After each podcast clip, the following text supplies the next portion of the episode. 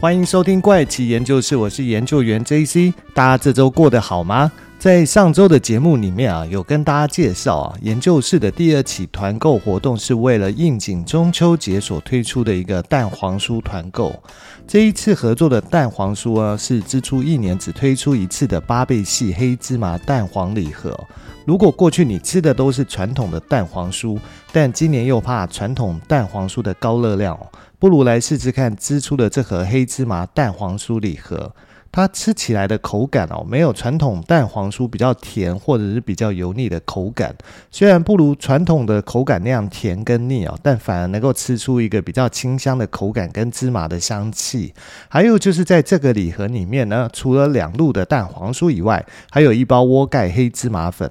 不过，支出最出名的其实就是他们的黑芝麻粉，还有就是他们所强调的一个八倍细技术。所谓的八倍细致分子技术呢，其实就是内含十七倍的钙含量，然后再减掉二十趴的一个脂肪，再减掉八趴的热量，最后再增加二十趴的蛋白质跟十五趴的膳食纤维的一个制成技术。像我自己啊，其实也是长期在喝他们家的黑芝麻粉。不过我的喝法是搭配豆浆在喝哦。长期喝芝麻粉呢，是有助于减少白发跟掉发的一个状况，还能抗氧化跟降低血压啊。所以我也很推荐大家都可以试试看这个芝麻粉哦。因为有趣的是，我在剪头发的时候，其实在过去两年，我的发型设计师都说我的白头发怎么从之前其实是比较明显，到现在变得比较少。那我不是确定说一。一定是黑芝麻粉的功劳，但在这之间呢，过去两年我唯一可能做的比较多的改变，就是有喝芝麻粉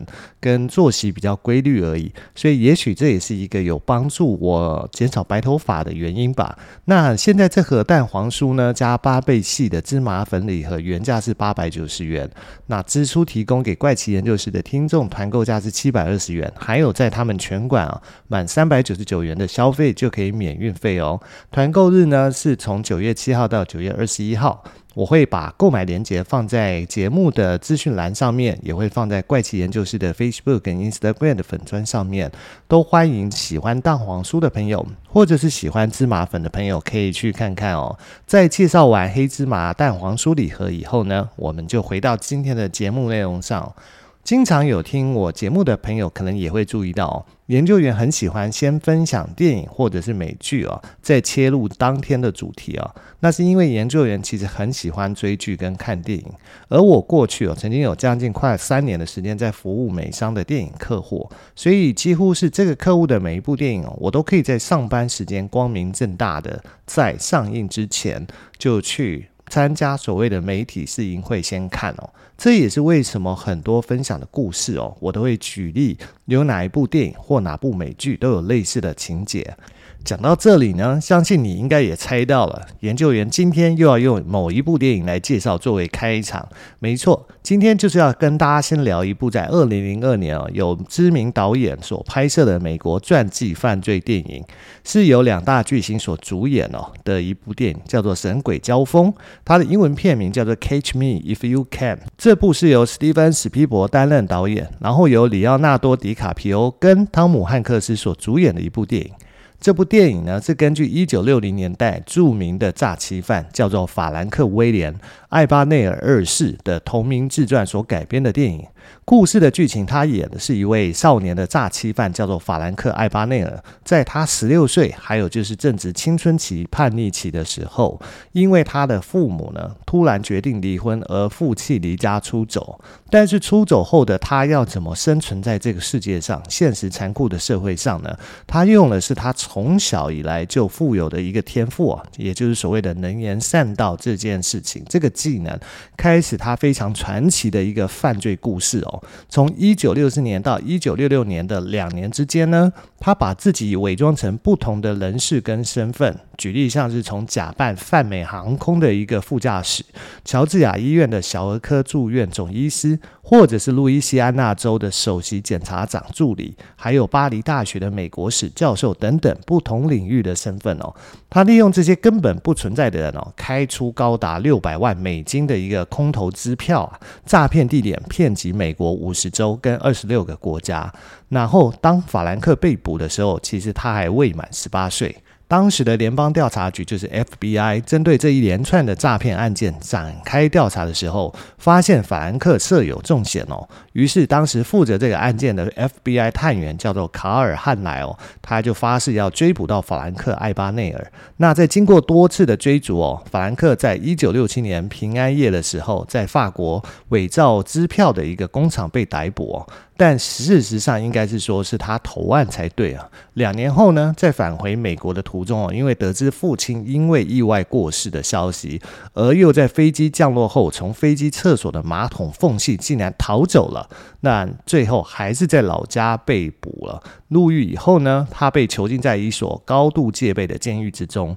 之后，卡尔在一次哦去探视法兰克的时候，将一张假的支票拿给他看哦，并且看中他如何去辨识。假支票的能力，所以提供了他一个监外服刑的机会。法兰克他答应会在 FBI 的支票诈骗案调查科服务哦，来取代他原来应该服的服监的刑期啊。但因为一度太辛苦，而又假冒航空公司的机师逃跑了。不过这一次卡尔并没有阻止他，因为他知道最终法兰克会自己回来。结果最后法兰克真的又自己回来，而且陆续还帮助 FBI 去侦破许多支票伪造的案件哦。事实上呢，《神鬼交锋》这部电影的核心啊，是在描述一个失能的家庭跟孤独少年的一个迷惘哦，还有他如何透过 FBI 探员获得关注与安全感，去建立起一段冲突又很感人的关系哦。不过在这部电影里面，为什么要特别描述法兰克希望促成父母重修旧好的剧情哦？如果大家有看过这部电影，还记得演什么的话，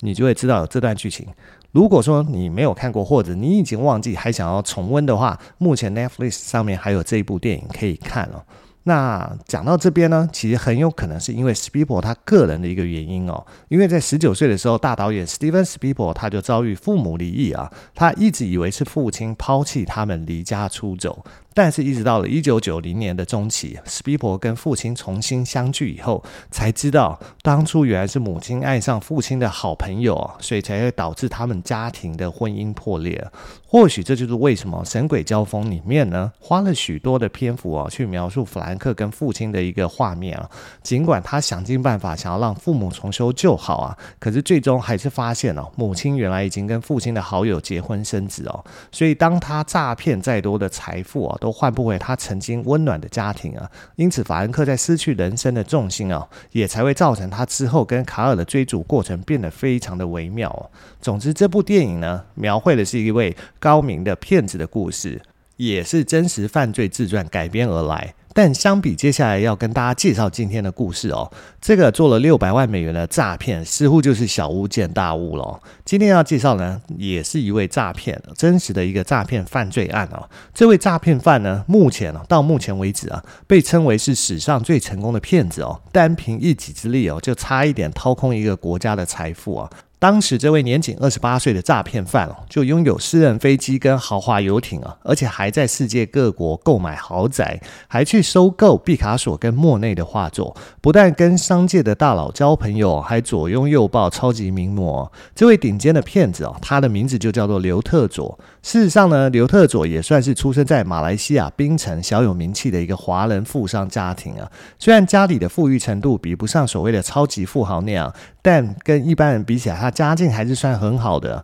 他是华裔马来西亚人，父母都来自中国。他的父亲通过投资理财赚进了几百万美元的一个财富啊，家里也住在一个小别墅里面。由于刘特佐的父母都很重视孩子的教育，虽然家里并没有能够跟真正的超级富豪相比，但刘特佐的父母还是送他进入了马来西亚的贵族学校就读哦。而他的同学呢，都是真的富豪二代或者是官二代啊。到了一九九八年啊，刘特佐被父母送去英国知名的哈罗公学哦，在这边简单讲一下哈罗公学。这所学校呢，位于英国伦敦，有一位农民啊，叫约翰·里昂，创办于一五七二年。他最初的理想呢，其实是想要提供当地的男童一个就学的机会哦。不过在这几百年的发展下来哦，哈罗公学已经发展成英国最知名的私立学校之一啊。那会读这所学校呢，多半是本地区以外的富豪子弟啊，而哈罗公学招收的是十三到十八岁之间的学生，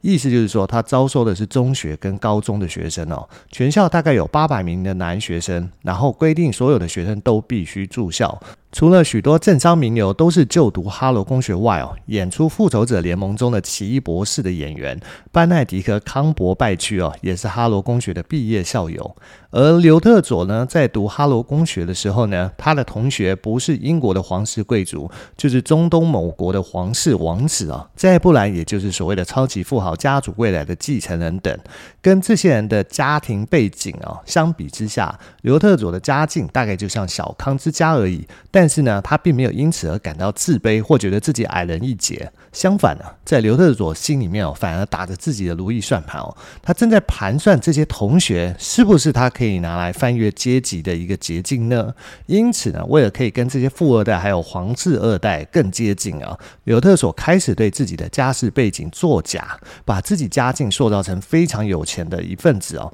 而且刘特佐为了让同学们相信他家里真的很有钱。他还特地精心规划了一次的派对哦，就是想要邀请大家来参加这个 party 的同学哦，因此会对他捏造的家世背景深信不疑。于是呢，他就邀请了他的同学全部去马来西亚度假。为了这一次的 party 哦，他特地租了一个非常豪华的别墅哦，找了一个家境很好的朋友帮他借了一艘豪华游艇，并且在这个租来的别墅和借来的游艇上面都放满了自己跟家人的合照，让他的同学在别墅里。或者是在游艇上，都会一直看到他跟他家人的合照，好误以为这些全部都是他家族的资产哦。不过刘特佐并没有因为这样就觉得足够，他甚至进一步，为了将自己非常有钱的形象可以深深的刻在同学们的心里哦，他还租下一个当地超级豪华的夜总会，邀请了这些富豪同学们到夜总会里面去继续 party。听到这边，你会不会疑惑的说，前面我不是才说过刘特佐的家境虽然是还不错，但还不足以跟超级富豪们相提并论。那么刘特佐是哪里来的钱来举办这样的 party 呢？事实上，刘特佐在举办这次的 party 之前，只有付押金而已。但是在 party 结束以后呢，刘特佐就会找到别墅的房东，还有夜总会的老板进行谈判哦。除了将自己跟同学的合照秀给他们看以外呢，还一一详细的介绍这些跟他合作的同学身世背景是什么。像有的同学是中东某国的王子，然后有的同学是某财团的未来继承人等等。这让别墅的房东跟夜总会的老板哦，为了想跟这群未来的权贵人士建立关系哦，好未来有机会再接他们办 party 或者。是活动哦，所以要不是给了非常惊人的折扣，要不就是变成赞助商来赞助这次的活动啊。就这样呢，刘特佐只付出非常低的费用哦，就成功的在他所有的富豪同学面前，塑造自己是一个可以跟他们家族相提并论的富裕家庭。而他的同学呢，不是猜柳特佐是军火商家族的二代，就是猜他可能也是某皇室的后裔，又或者是某个低调但神秘的富豪二代呢。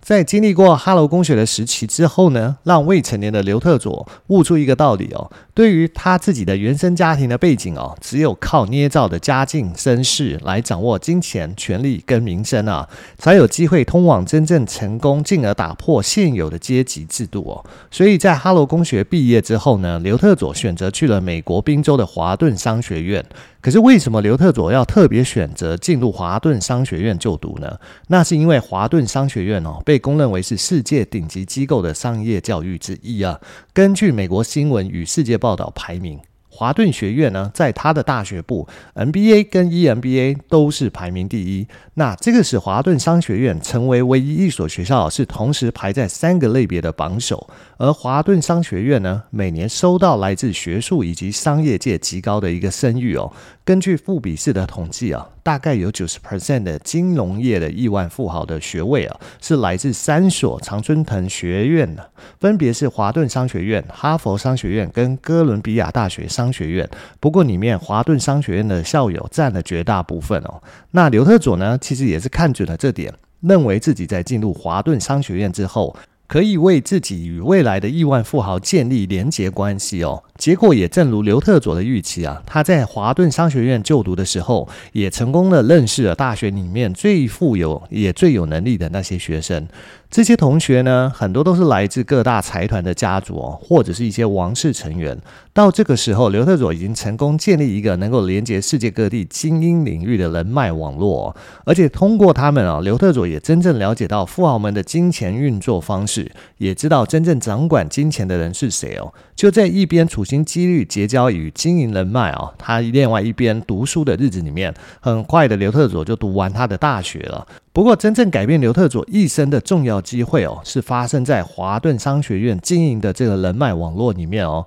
也就是他在上学时认识的一位非常重要的人物。他叫做里扎阿奇兹哦，他是在二零零九年出任马来西亚首相啊纳吉阿杜拉沙的继子啊。当时的里扎正在为继父寻找合作伙伴来建立一个位在马来西亚的金融中心啊，这让刘特佐直觉认为哦，这是一个他可以出人头地的机会。于是就在利用自己过去建立的中东人脉资源，来得到这个马来西亚重要建设的机会。于是，在李扎的帮助之下呢，刘特佐找来自己中东的朋友，并且促成了这笔交易的达成，然后将这一切的功劳哦，都送给李扎的继父，也就是时任马来西亚副总理的纳吉哦。而纳吉正是因为完成了这笔交易哦。帮他累积足够的选民人气啊，让纳吉在之后的首相大选中赢得胜利，进而在二零零九年成为马来西亚第六任的首相。在纳吉当选首相之后，刘特佐理所当然的就被纳吉认为是头号功臣。在这个时候的纳吉哦，是非常的喜欢他跟信任他，所以纳吉的就职典礼之后呢，刘特佐就大胆的向他提出一个建议，那就是马来西亚应该创建自己的主权财富基金。这边来解释一下，什么叫做主权财富基金啊？它指的是由一些主权国家政府所建立并拥有的，是用于长期投资的金融资产或基金啊，主要来源于国家的财政盈余啊、外汇储备啊，或者是自然资源出口的盈余等等，一般由专门的政府投资机构来监管哦。目前世界上主权财富基金规模最大的几个地区跟国家哦，分别有阿拉伯联合大公国、挪威啊、沙乌地阿拉伯王国、大韩民国、中华人民共和国、科威特、俄罗斯跟新加坡等。主权财富基金是通过特定的税收与预算分配哦，还有国际收支盈余和自然资源收入等方式累积形成，由政府控制跟支配啊，通常以外币形式持有的一个公共财富哦。不过传统的主权财富管理方式非常的保守跟被动啊，与本国跟国际市场的一个影响也非常有限。但是近年来主要得力于国际油价的飙升，还有国际贸易扩张急剧增长哦，对其的管理啊也变成。一个日趋重要的议题啊，主权财富基金也就是在这样的一个背景下应运而生哦。不同于传统的政府养老基金那些简单持有储备资产，用来维护本国货币稳定的政府机构啊，主权财富基金是一种全新的专业化、市场化的积极投资机构。过去十几年来呢，主权财富基金的数量快速增长。设立主权财富基金的国家啊，包括一些已开发国家和资源丰富国家，还有包括一些新兴市场国家和资源贫乏国家。在这些主权财富基金资产规模之间呢，也急剧的膨胀。到二零零六年底哦，全球主权财富基金管理的资产累计啊，已经达到一点五万亿或者是二点五万亿的美元之间的数字。基于上面提到对一个国家的好处啊，刘特佐向纳吉解释，简单讲就是别把所有的鸡蛋都放在一个篮子里面。于是当时刚选上首相的纳吉哦，就这样听从了刘特佐的建议，决定成立一个马来西亚的主权财富基金，就叫做一马基金。那接下来，刘特佐也在很短的时间内就帮一马基金在中东找到了十亿美元的潜力投资项目。纳吉相信刘特佐在中东的人脉关系跟影响力哦，所以刘特佐就在一个没有任何监管的情况下控制着一马基金哦。听到这边，你可能会想，那这一马基金要投资的十亿美元，该不会有很大一部分直接进了刘特佐自己的口袋吧？这个刘特佐有这么敢冲、这么敢吗？难道不是应该把大部分的金额拿去真投资，然后少部分才进自己的口袋，这样才不会轻易的被发现自己原来在贪污吧？不过让大家跌破眼镜的是，刘特佐就是这么敢。在后来弊案爆发后，才发现原来当时的十亿美元资金啊，只有三亿美元进了一马基金和沙乌地石油国际公司合作的联营公司银行账户。至于另外的七亿美金呢，是直接进了刘特佐成立的空壳公司叫做 Good Star 公司的账户哦。就这样。刘特佐轻松捞走正常一辈子都赚不到的金额七亿美金，而瞬间呢晋升超级富豪行列的刘特佐就开始尽情的挥洒金钱哦，开始的去买豪宅啊，买超跑啦，买游艇，买私人飞机，还有跟各个国家的知名女模们约会哦。刘特佐会这样做，不是因为他有什么暴发户的心态。而是希望借由打造自己这样的形象跟行情，可以再吸引更多的有钱人、资本家注意到他，好让自己的人脉网络再升级哦。然后可以借口有一马基金的资本来继续找到其他人合作，让他可以继续掏空马来西亚的国家资本。刘特佐就在这样短短的几年时间之内呢，捞走了马来西亚国家的资本近五十亿美金啊！一直到后来，他诈骗的事件才被一个叫做《沙劳越报告》的网站主编克莱尔给曝光。这个惊天大骗局哦，后来才为大家所知啊！被揭露的诈骗贪污过程，还意外牵扯到好莱坞大明星，也就是节目一开始提到主演《神鬼交锋》的里奥纳多·迪卡皮欧。但是为什么里奥纳多会卷入这场马来西亚的诈骗、掏空国家主权基金一案呢？根据《华尔街日报》在二零一五年六月的报道，一马公司在二零一二年哦高价购买云顶集团的发电资产，而云顶集团之后捐出一大笔款项给一马人民基金会哦，以资助国政在第十三届大选的竞选活动。但是呢，一马公司反驳这项报道啊，并认为购买发电资产是基于长远投资，跟政治无关。同年的七月三号，《华尔街日报》进一步透露啊，一马公司的七亿美金啊，辗转流入纳吉的银行账户啊，各方媒体也开开始关注报道这件事情。而纳吉本身强调啊，他从来没有占有过一马公司的资金哦。并且声明这项报道存有恶意指控的成分，并认为马来西亚国内有股恶势力要逼他下台。他也只是他的代表律师哦，要向《华尔街日报》发出律师信要求澄清啊。那在同年的九月呢，《华尔街日报》继续报道，一马公司再有一笔高达十四亿美金的款项下落不明。据称呢，一马公司已经支付十四亿美金的押金给阿联的投资臂膀，就是国际石油投资公司，但是这家公司表示从来没有收到过钱。这笔款项呢，跟一马公司收购发电厂有关哦。国际石油投资公司替一马公司的三十五亿美金债券做担保，以协助其融资收购发电厂，并选择以收购发电厂四十九 percent 股权或抵押债券作为回报啊。但是到了二零一六年的三月哦，《华尔街日报》再度揭发纳吉在二零一一年到二零一四年之间哦，在美国、马来西亚、意大利等地哦，共花了一千五百万美金来购买服饰、珠宝跟名车。根据马来西亚调查单位取得的银行汇款资料显示哦，这些钱大多数都是来自一马基金哦。然后同年四月，《华尔街日报》在指出，一马公司于二零一二年将一亿五千五百万美金的资金啊，辗转汇入纳吉的继子里扎阿济兹所成立的红颜制片公司，而这家公司当时耗资了一亿美金啊，邀请名导演马丁斯科塞斯执导了《华尔街之狼》。为此呢，里奥纳多还曾经被检方传唤出庭作证哦，